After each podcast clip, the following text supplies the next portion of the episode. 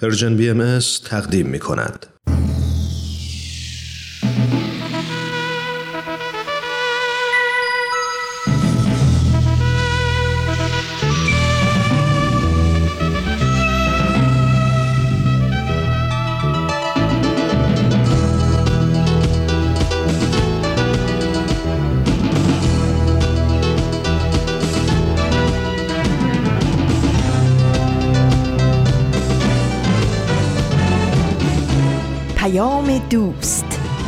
برنامه ای برای تفاهم و پیوند دلها.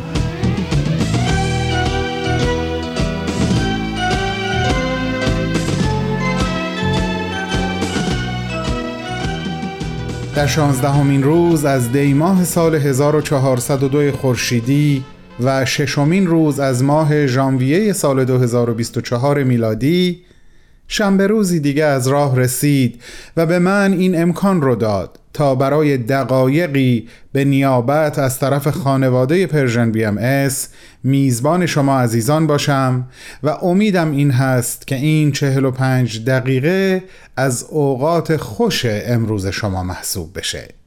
خانوم ها آقایان سلام. به امروز ما بسیار خوش آمدید. من بهمن یزدانی هستم. این اولین باری هست که در سال جدید میلادی یعنی 2024 در خدمتتون هستم عزیزان. امیدوارم چه سال میلادی که چند روز قبل آغاز شد و چه سال خورشیدی جدید که چیزی به آغازش نمونده از هر لحاظ سالی بهتر برای مردم ایران و جهان باشه.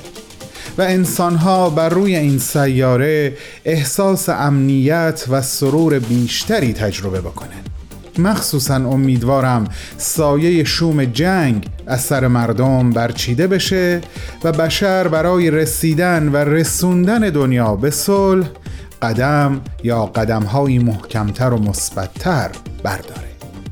الهی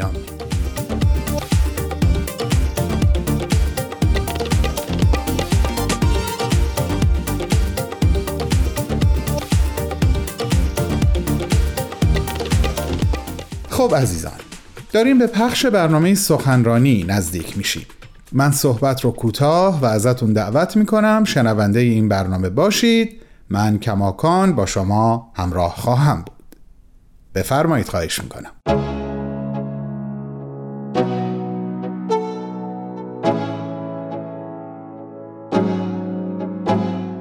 دوستان عزیز علاقمندان به برنامه سخنرانی امروز قرار هست به دومین و آخرین بخش از گزیده صحبت‌های سرکار خانم سیمین فهندش گوش کنیم. سیمین فهندش برای بسیارانی از ما نامی آشناست. ایشون سخنگوی جامعه جهانی بهایی در سازمان ملل متحد هستند و در سی و سومین کنفرانس انجمن دوستداران فرهنگ ایرانی که از اول تا سوم سپتامبر سال 2023 میلادی به صورت مجازی برگزار شد سخنرانی داشتند با عنوان چشمندازی از حقوق بشر. هفته قبل بخش اول از این گزیده سخنرانی رو تقدیم کردیم و حالا بخش دوم.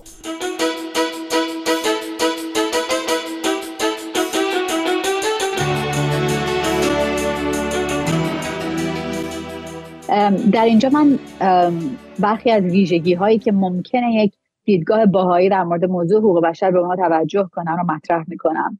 این دیدگاه به موضوع حقوق بشر با در نظر گرفتن بعد معنوی وجود انسان نگاه می‌کنه. تعهد به عدالت نشانه واقعی ایمان هست. برخلاف نظریه لیبرال سکولار که سیستم حقوق بشر کنونی رو به وجود آورد یک دیدگاه معنوی تر از حقوق بشر این حقوق را در ماهیت معنوی انسان استوار می‌کنه. انسان ها صرفا به دلیل اینکه موجوداتی با توانایی انتخاب اقلانی هستند لایق حقوق بشر نیستند. بلکه به دلیل اینکه موجودات روحانی هستند که توانایی انعکاس صفات الهی مانند عشق خلاقیت و نیکوکاری رو دارند. منبع حقوق بشر اعطای صفات فضایل و توانایی هست که خداوند بدون تبعیض جنسیتی نژادی عقیدتی و قومی به بشر اعطا کرده. تحقق امکانات این محبت الهی هدف وجود ما در این دنیاست به طور خلاصه انسان ها برای کشف و شناخت خداوند باید آزاد باشند. این پروسه کشف و توسعه معنوی جوهر زندگی است. بنابراین به عمل رسوندن خواست ذاتی انسان برای بررسی حقیقت نه تنها یک حق بلکه وظیفه هر انسان هست. برقراری عدالت مشروط به بازنگری و اصلاح اساسی همه روابط انسان هست. روابط بین خود افراد بین جامعه انسانی و جامعه طبیعی بین فرد و جامعه و بین شهروندان و نهادهای حاکمیت. عملی کردن این مفهوم نیازگر بازنگری به واقعیت اجتماعی داره. واقعیتی که در روح و عمل منعکس کننده اصل یگانگی نوع بشره. و پذیرفتن این نکته که نوع بشر گروهی واحد و تقسیم ناپذیر هستند. و در حقیقت از این اصل اساسی وحدت خانواده انسانی عملا تمام مفاهیم دیگه در مورد حقوق و آزادی های بشر نشأت می‌گیره. اگر نوع بشر یکی هست و ما این رو قبول داشته باشیم که نوع بشر یکی هست هر گونه تصور که یک گروه نژادی یا قومی به نحوی برتر از بقیه بشریت هستند باید کنار گذاشته بشه. باید بین آزادی فردی و ارتقاء دیدگاه حقوق جمعی تعادل برقرار بشه.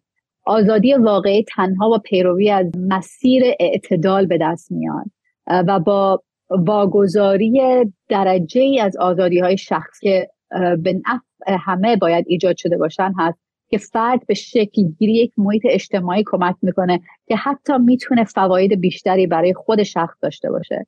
منافع و بهبودی فردی ارتباط تنگاتنگی با شکوفایی اجتماعی داره. بنابراین خودگذشتگی متقابل هست و نه خودخواهی و خوداندیشی مطلق که باید در رأس فهم ما در مورد حقوق بشر نگه داشته باشه. در تاریخ تعادل مسئولیت ها در میان تمام اعضای جامعه هدف بزرگ و غیر دسترس بوده.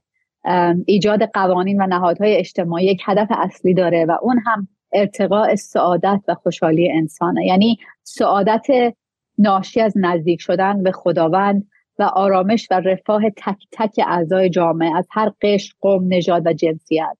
پس معنای عدالت این هست که به منافع شخصی و مزایای خودخواهانه خود توجهی نداشته باشیم و به جای اون بهبود جامعه را از آن خود بدونیم. عدالت فقط به معنای قانون ثابت یا یک آرمان غیرقابل دسترس نیست بلکه یک توانایی همیشه در حال رشد و تحول که افراد جوامع و مؤسسات باید پیوسته به دنبال رشد و توسعه اون باشند تحقق عدالت در گروه مشارکت همه اعضای یک جامعه هست. در اصل ایجاد فرهنگ جهانی حقوق بشر با روند رشد اخلاقی و معنوی انسان ها همراهه. به عنوان یک اصل و توانایی معنوی عدالت وسیله که فرد رو به سعادت اجتماعی پیوند می‌زنه. و مقصود از عدالت ظهور وحدت هست. پس حقوق فردی باید در پرتو قانون سعادت و بهبودی جهانی تفسیر بشن. تنها با وجود وحدت در جامعه هست که میشه حقوق بشر رو حفظ کرد و به آزادی انسانی دست یافت. وحدت باید اصل راهنما و هدایت کننده بشریت برای ساختن جامعه بر اساس عدالت باشه. به رسمیت شناختن کرامت ذاتی هر فرد بدون اشاره به منشأ معنویت این ذات انسانی تضمین کننده آزادی و حقوق انسان نخواهد بود. بدون مبنای والاتری از این حقوق مبنا و قدرتی که به قلب آگاهی و انگیزه برای انجام کاری رو میده بشریت نمی‌تونه یک چارچوب اخلاقی یک پارچه ایجاد کنه که پیشرفت همه مردم رو تضمین کنه. حقوق بشری که تنها بر اساس معیارهای مادی بنا شده باشند صرف نظر اینکه چقدر به طور منطقی قانع کننده هستند در نهایت قدرت خود رو برای تحول اجتماعی محدود می‌کنند. بدون چنین هویت جهانی هیچ مبنایی برای ایجاد اخلاق جهانی وجود نخواهد داشت.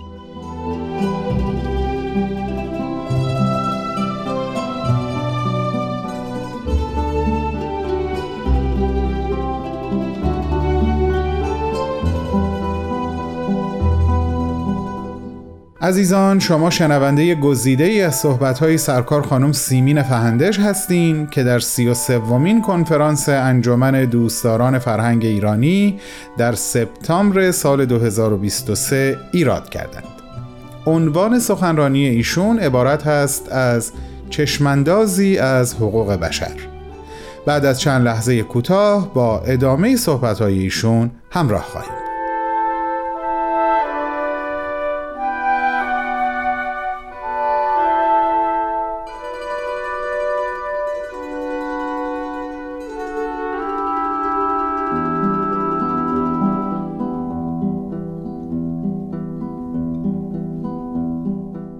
پایان می‌خوام چند جمله هم در مورد فعالیت های جامعه بهایی در مورد حقوق بشر بگم. یکی از جنبه های فعالیت های جامعه بهایی در زمینه حقوق بشر دفاع از خود در برابر آزار اذیتی هست که به جامعه بهایی در برخی نقاط جهان وارد میشه که متاسفانه وضعیت بهاییان ایران در بیش از 44 سال گذشته بارسترین نمونه این آزار اذیت هست. با این حال جامعه بهایی حتی در دفاع از خود هم در برابر ظلم با اصول عدالت برابری و وحدت عمل می‌کنه. برای مثال تلاش های جامعه بهایی برای دفاع از خود نه تنها به پایان دادن به آزار اذیت خود هست بلکه کمک به ساختن جامعه بهتر برای همه هست. در سالهای اخیر کمپین های جامعه جهانی بهایی مانند کمپین ایران بدون نفرت و داستان ما یکیست نه تنها خواستار پایان دادن به آزار اذیت بهاییان شدن بلکه خواستار ایجاد دیدگاهی واحد از ایران و ساختن جامعه ای شدن که در اون حقوق همه ایرانیان عزیز محترم شمرده میشه و در اون فضایی ایجاد شده که همه ایرانیان بتونن بدون تبعیض و نفرت پراکنی و با حقوق مساوی در آن زندگی کنند کمپین داستان ما یکیست این گفتمان رو حتی بیشتر گسترش داده. برای چهلمین سالگرد اعدام ده زن بهایی شیراز که همگی در میدان چوگان شهر در یک شب به دار آویخته شدند جامعه جهانی بهایی کمپین جهانی به عنوان داستان ما یکی راه اندازی کرد و این کمپین و سالگرد را به تمام زنان ایران از هر پیشینه و باور که در تلاش دیرینه برای برابری جنسیتی در ایران کوشیدن تقدیم کرد و فراخانی عمومی برای آثار هنری به یاد این ده زن و همه زنان ایرانی داد. این کمپین که یک کمپین یک ساله هست و در ماه جون شروع شد تا امروز هزاران آثار هنری از نقاشی گرفته تا آهنگ شعر و انواع هنرهای مختلف و بسیاری به حمایت از این کمپین به دست ما رسیده و همچنین صدها بیانیه از سوی مقامات دولتی، سازمان ها و افراد برجسته در حمایت از این کمپین صادر شده و همه اونها رو می‌تونین در سایت اینستاگرام این کمپین ببینین. پیام این کمپین این هست که داستان این ده زن به پایان نرسیده و اعدام اونها فصلی از داستان ادامه دار استقامت و فداکاری زنان ایرانی در مسیر برابری هست. امروز در خون و اشک هزاران زن جوان در ایران که خواهان تحقق برابریان میشه تنین بیعدالتی وارد شده و ده زن شیراز رو دید که اعدام دلخراششون زندگی بسیاری رو تحت تاثیر قرار داد. ما امروز شاهد همون روحیه و همون انتخاب از سوی مردم ایران به ویژه زنان هستیم. یعنی دفاع از اصول عدالت و برابری با نهایت تلاش.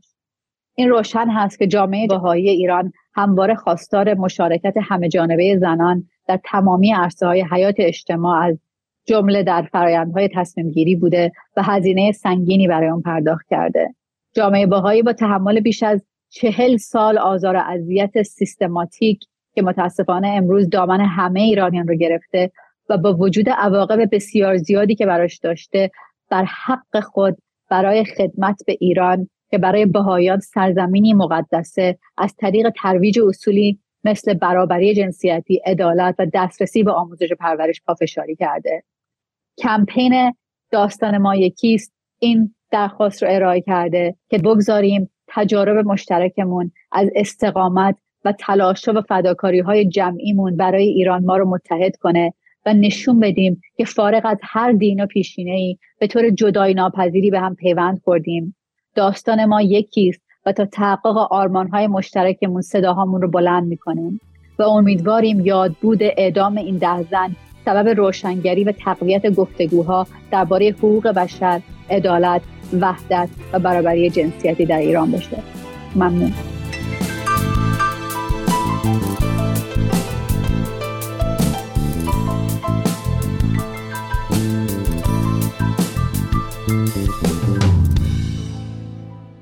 دوستان گرامی این بود دومین و آخرین بخش از سخنرانی سرکار خانم سیمین فهندش سخنگوی جامعه جهانی بهایی در سازمان ملل متحد با عنوان چشمندازی از حقوق بشر. شما اگر مایل هستین سخنرانی خانم فهندش رو به طور کامل گوش کنین می‌تونین لینک این سخنرانی رو در وبسایت Persian BMS پیدا بکنین. به آدرس www.persianbms.org از همگی شما دعوت می‌کنم شنبه هفته بعد منو همراهی کنین برای ارائه یک سخنرانی دیگه از یک سخنران دیگه. با بهترین آرزوها.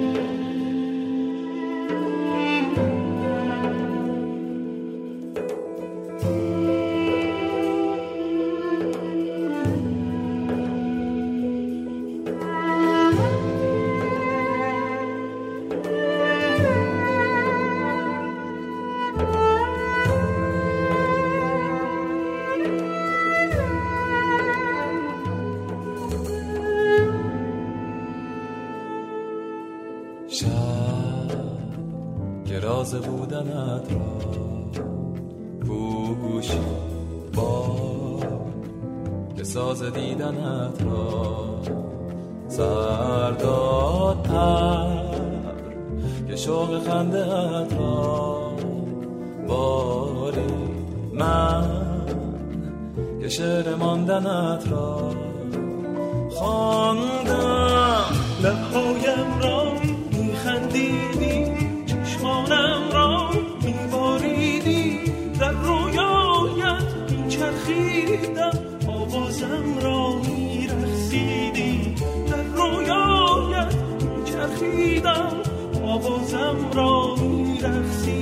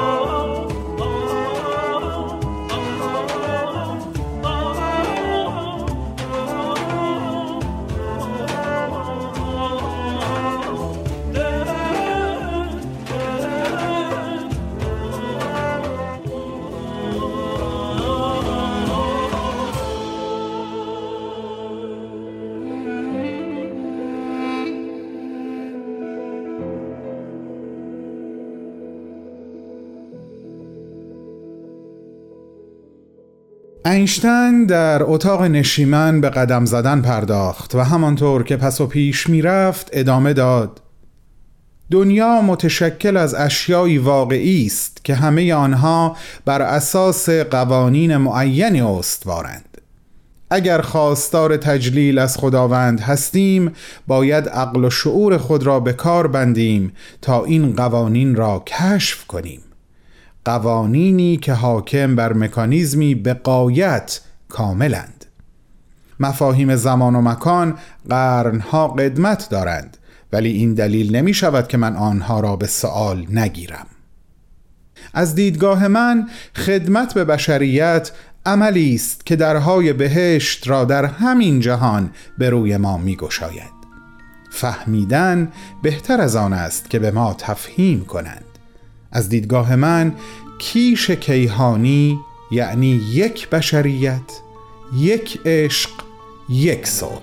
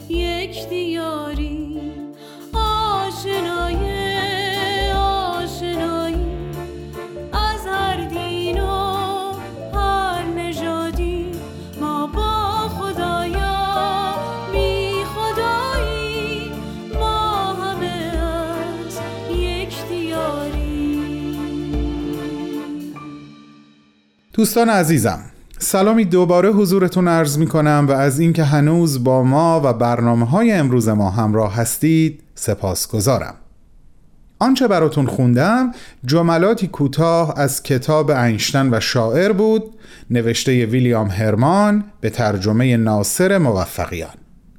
ویلیام هرمان شاعر آلمانی در مدت حیاتش موفق شد سه بار با اینشتن ملاقات و مصاحبه داشته باشه و خلاصه از این سه تجربه کم نظیر رو به صورت کتاب درآورده.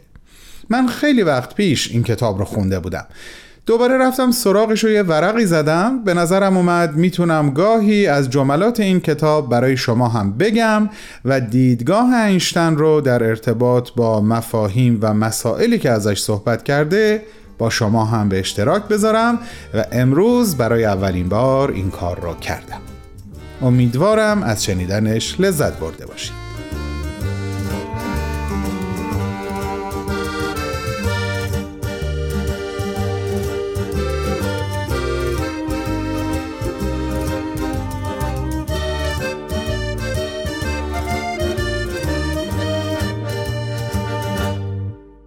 حالا وقتشه که یک سری یادآوری ها رو با هم داشته باشیم. از تلگرام Persian BMS شروع می کنم حتما خاطرتون هست. قبلا هم گفته بودم. در صفحه تلگرام ما اون بالا جایی که ما مطلبی رو به اصطلاح pin یا سنجاق می کنیم اگر یک بار کلیک کنین لیستی از برنامه های شنیداری ما رو خواهید داشت که با کلیک دوباره روی اسم هر برنامه‌ای که مورد علاقتون هست اپیزودهای اون رو در اختیار خواهید داشت. حالا اگر یک بار دیگه اون بالا کلیک کنین همین اتفاق در ارتباط با برنامه های دیداری رخ میده. این رو هم اضافه بکنم که این لیست در حال تکمیل شدنه. و اما اپ Persian BMS اگه تا حالا این اپ رو روی گوشی هاتون نصب نکردین حتماً لطفا. این کار رو بکنین و از این طریق به همه برنامه های دیداری و شنیداری و نوشتاری این رسانه در تمام طول ساعت شبانه روز دسترسی خواهید داشت. فصلی تمام شد و دیگری آغاز.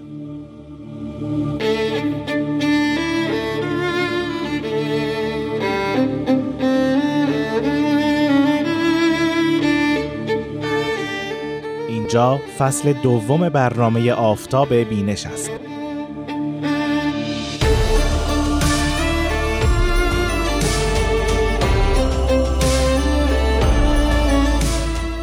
این بار هم من رامان شکیب کتابهای بهایی رو به شما معرفی می کنم.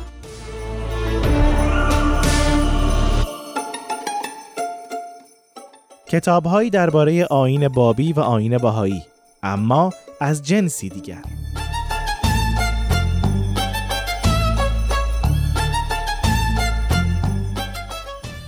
فصل دوم برنامه آفتاب بینش سه ها از رادیو پیام دوست.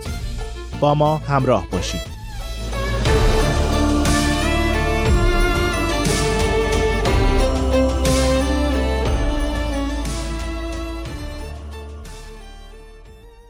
نام Persian BMS رو در پلتفرم های گوناگون فضای مجازی نظیر فیسبوک، SoundCloud، پادکست، تلگرام، واتساپ، اینستاگرام، توییتر یا یوتیوب جستجو کنین و از طریق هر کدوم از این صفحات که مایل هستین با ما در ارتباط باشین در ارتباط باشید و باقی بمونید. ما رو از آنچه در ذهن و قلبتون نسبت به برنامه هایی که تقدیمتون میشه میگذره مطلع کنین تا بتونیم در مسیر بهتر شدن قدم برداریم. اگر هم مایل هستین به ما ایمیل بزنین و از این طریق با ما در ارتباط باشین این آدرسشه.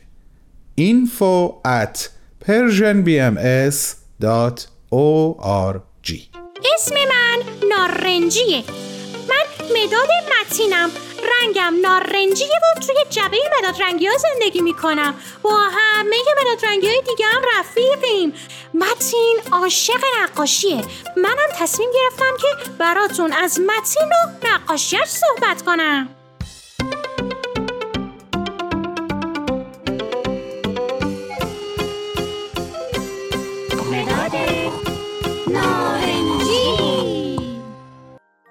پادکست مداد نارنجی هر پنجشنبه از کانال دردانه از Persian BMS. آخرین یادآوری رو هم در ارتباط با برنامه معماران صلح بگم و ازتون دعوت بکنم شنوندش باشید به دلیل بازپخش بودن این برنامه گاهی جایی ما بین صحبت‌های هومن جان ممکنه مطلبی یا تاریخی عنوان بشه که با امروزی که دوباره داریم بهش گوش می‌کنیم همخوانی نداشته باشه حالا دیگه این شما و این بازپخش قسمتی دیگه از برنامه معماران صلح.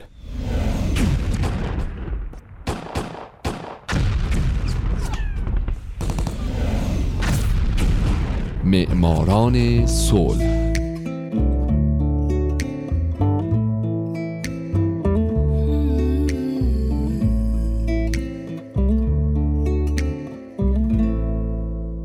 اینجا رادیو پیام دوسته و حالا نوبت می‌رسه به معماران صلح.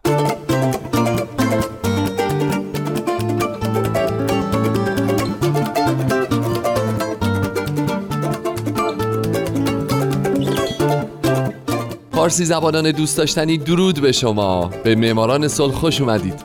برنامه‌ای که می‌پردازه به زنان و مردان و مؤسسات و سازمانهای دولتی و غیر دولتی که درست مثل شما به جهانی بدون جنگ فکر کردند و فکر می‌کنند و برای اینکه به یک همچین جهانی برسیم قدم های بزرگی برداشتن و برمیدارن. من هومن عبدی هستم. لطفا با من همراه باشید.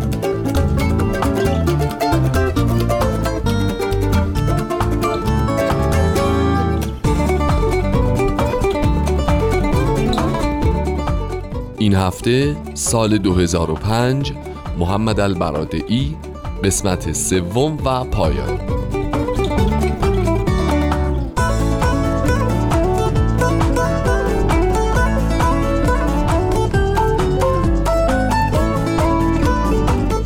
همونطور که در برنامه پیش شنیدین من به اختصار به دوره سوم دبیرکلی محمد البرادعی بر آژانس بین‌المللی انرژی اتمی و بعد به صحبتهاش در جریان مراسم دریافت جایزه نوبل صلح اشاره کردم.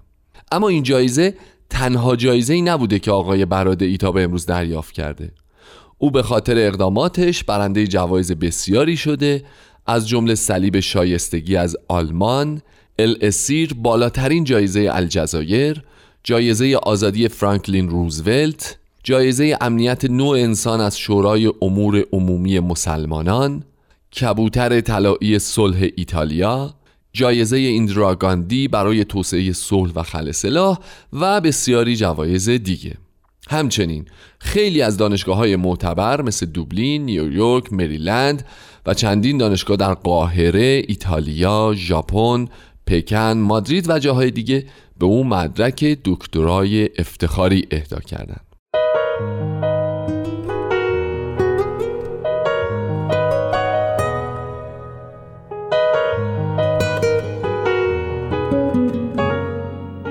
این جوایزی که براتون گفتم فقط به خاطر اقدامات محمد البرادعی در مورد انرژی اتمی نبوده. چرا که اصولا اقداماتش تنها در زمینه دبیر کلی آژانس و بازرسی هسته‌ای اساسا متمرکز نبوده. یکی از جنبه های مهم کارهاش توسعه تکنولوژی هسته‌ای بوده. وقتی برادعی دبیر کل آژانس بود از یک طرح جامع جهانی یعنی برنامه اقدام برای درمان و مبارزه با سرطان حمایت کرد. او در یکی از سخنرانیهاش گفت در کشورهای در حال توسعه یک بحران خاموش برای درمان سرطان در جریان و هر سال در حال گسترشه. حداقل 50 تا 60 درصد از قربانیان سرطان می‌تونن تحت درمان رادیوتراپی قرار بگیرن اما بیشتر کشورهای در حال توسعه تعداد کافی دستگاه رادیوتراپی و پزشک متخصص ندارند.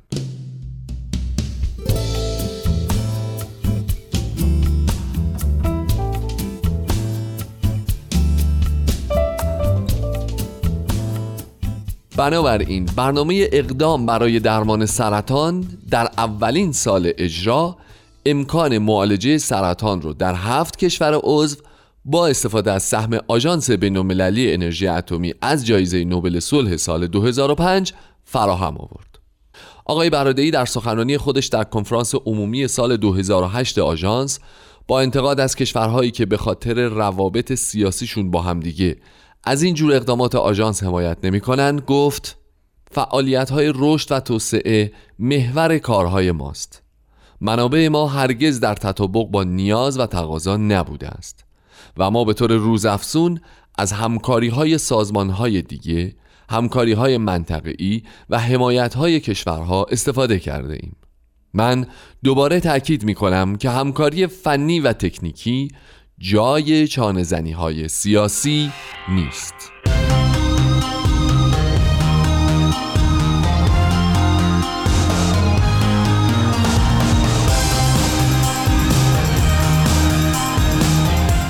محمد البرادعی یکی از اعضای هیئت امنای گروه بحران بین المللیه که یک سازمان غیر دولتیه با بودجه سالانه بیش از 15 میلیون دلار. بودجه این سازمان از سوی بنیاد کارنگی، بنیاد فورد، بنیاد بیل و ملیندا گیتس و مؤسسه جامعه آزاد جورج سوروس تامین میشه. این گروه که در سال 1995 تأسیس شده در زمینه تحقیقات میدانی در مورد درگیری های خشونت آمیز و پیشرفت سیاست جلوگیری، کاهش و یا حل و فصل مناقشات بین المللی مشغول به کاره. این گروه مستقیما با دولتها، سازمانهای چند ملیتی، فعالین سیاسی و همچنین رسانه ها در تماسه.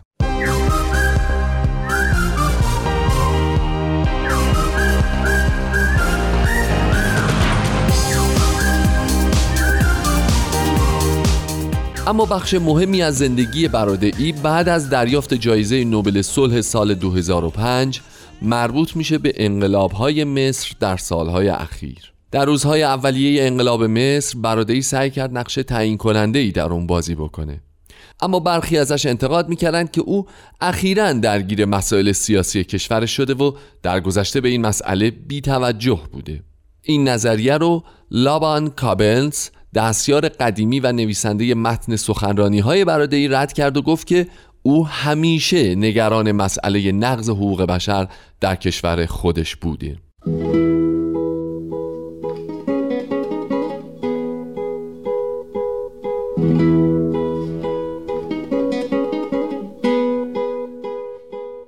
در هر صورت با تمام نظرات مخالف و موافق محمد البرادعی یکی از دو برنده جایزه نوبل صلح سال 2005 میلادی در 27 ژانویه 2011 زمانی که اوضاع مصر به شدت آشفته بود وارد مصر شد و اعلام آمادگی کرد تا رهبری یک دولت انتقالی رو به عهده بگیره.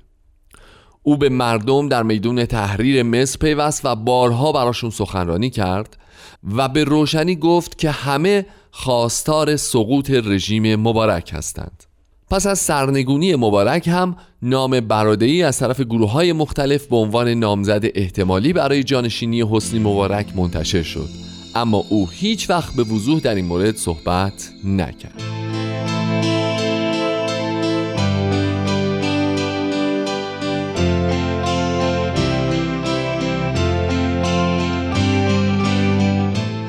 برادعی به جای رسیدن به بالاترین مقام اجرایی مصر ترجیح داد که حزب مشروطه رو تأسیس بکنه و از اون زمان یعنی از سال 2012 تبدیل شد به یکی از قوی ترین ارکان اپوزیسیون مصر.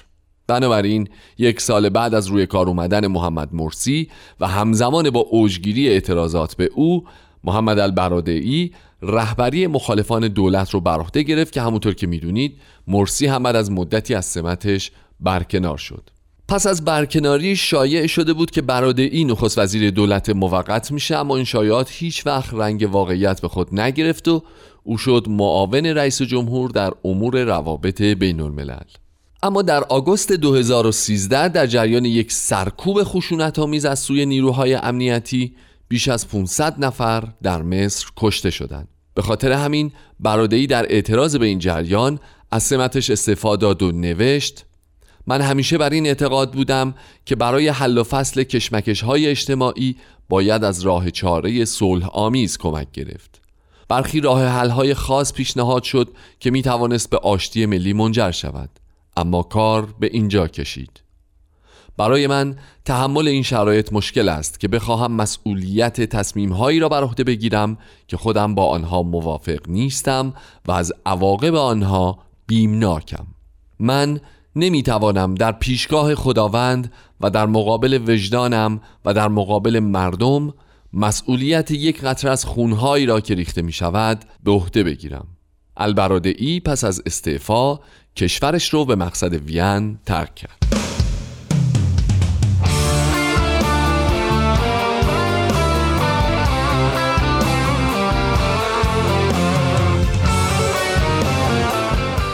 محمد البرادعی در حال حاضر عضو انجمن حقوق بین الملل بریتانیا و همینطور انجمن حقوق بین الملل آمریکاست.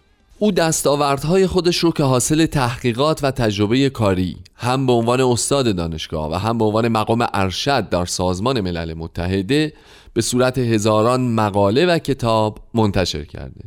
این موارد در زمینه های حفظ صلح و توسعه بین الملل، قوانین بین المللی سازمانهای بینالمللی کنترل تسلیحات و استفاده های صلحآمیز از انرژی هسته‌ای.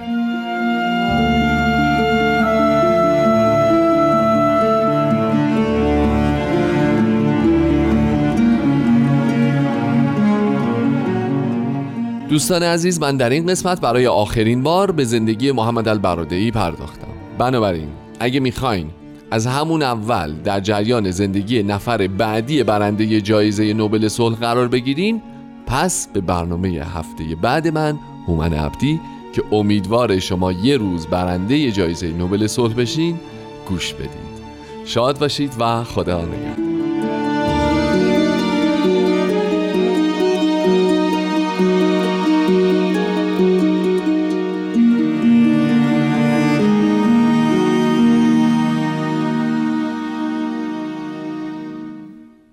آنکه موضوع بحث را تغییر دهم گفتم آیا نمی‌توان گفت که دانش و دیانت با یکدیگر در تضادند یکی بر پایه آزمایش استوار است و دیگری بر اساس ایمان؟ اینشتین گفت علم و دین با یکدیگر همراهند چنان که پیشتر هم گفتم علم بدون دین لنگ است و دین بدون علم نابینا. علم و دین به طور متقابل به یکدیگر وابسته اند و هدف مشترکشان جستجوی حقیقت است. بنابراین کاملا بیمعناست که به نام مذهب گالیله یا داروین یا هر دانشپژوه دیگری را محکوم بشماریم و این هم باز بیمعناست که به نام علم خدا را نفی کنیم. دانشمند واقعی سرشار از ایمان است ولی در اینجا اینشتن نگاهی به کشیش جیمز انداخت و ادامه داد این به آن معنا نیست که وی باید حتما تابع کلیسای معینی باشد. بدون دیانت احسان و از خودگذشتگی در کار نخواهد بود. روحی که به هر یک از ما اعطا شده است به همان نیروی به جنبش در می آید که کل جهان را به حرکت در می آورد من به نور و رقص و فریاد خوش بینم. به تمام آنچه در تو نمی بینم دوستان عزیزم این هم یک پاراگراف دیگه بود از کتابی که بهتون معرفی کردم. اینشتن و شاعر نویسنده ویلیام هرمان شاعر آلمانی. تو ای نفس آغازین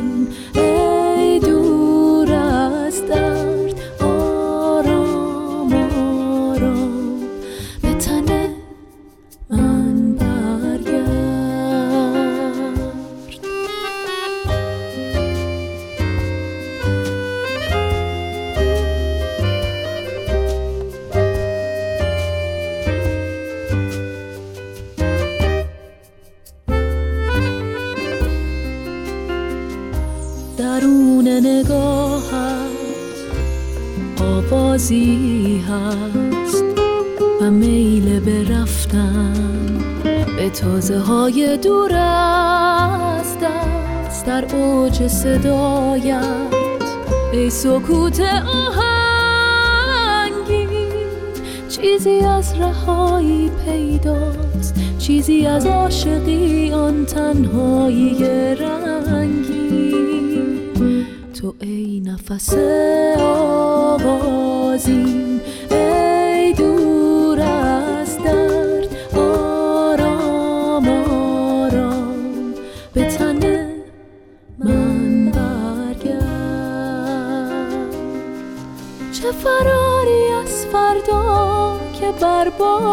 است و تمام آن دیروزی که در یاد است.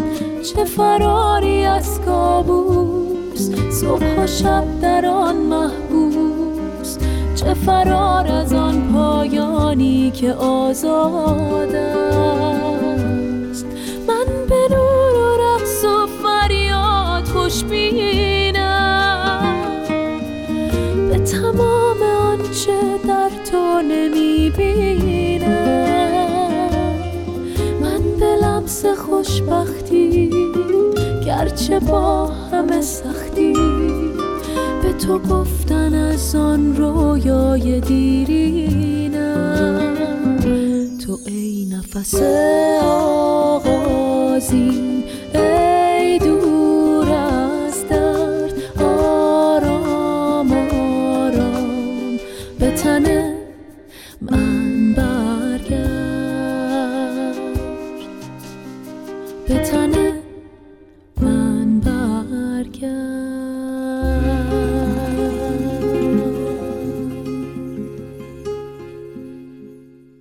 مثل همیشه به سرعت به انتهای برنامه رسیدیم و باید با هم خداحافظی بکنیم.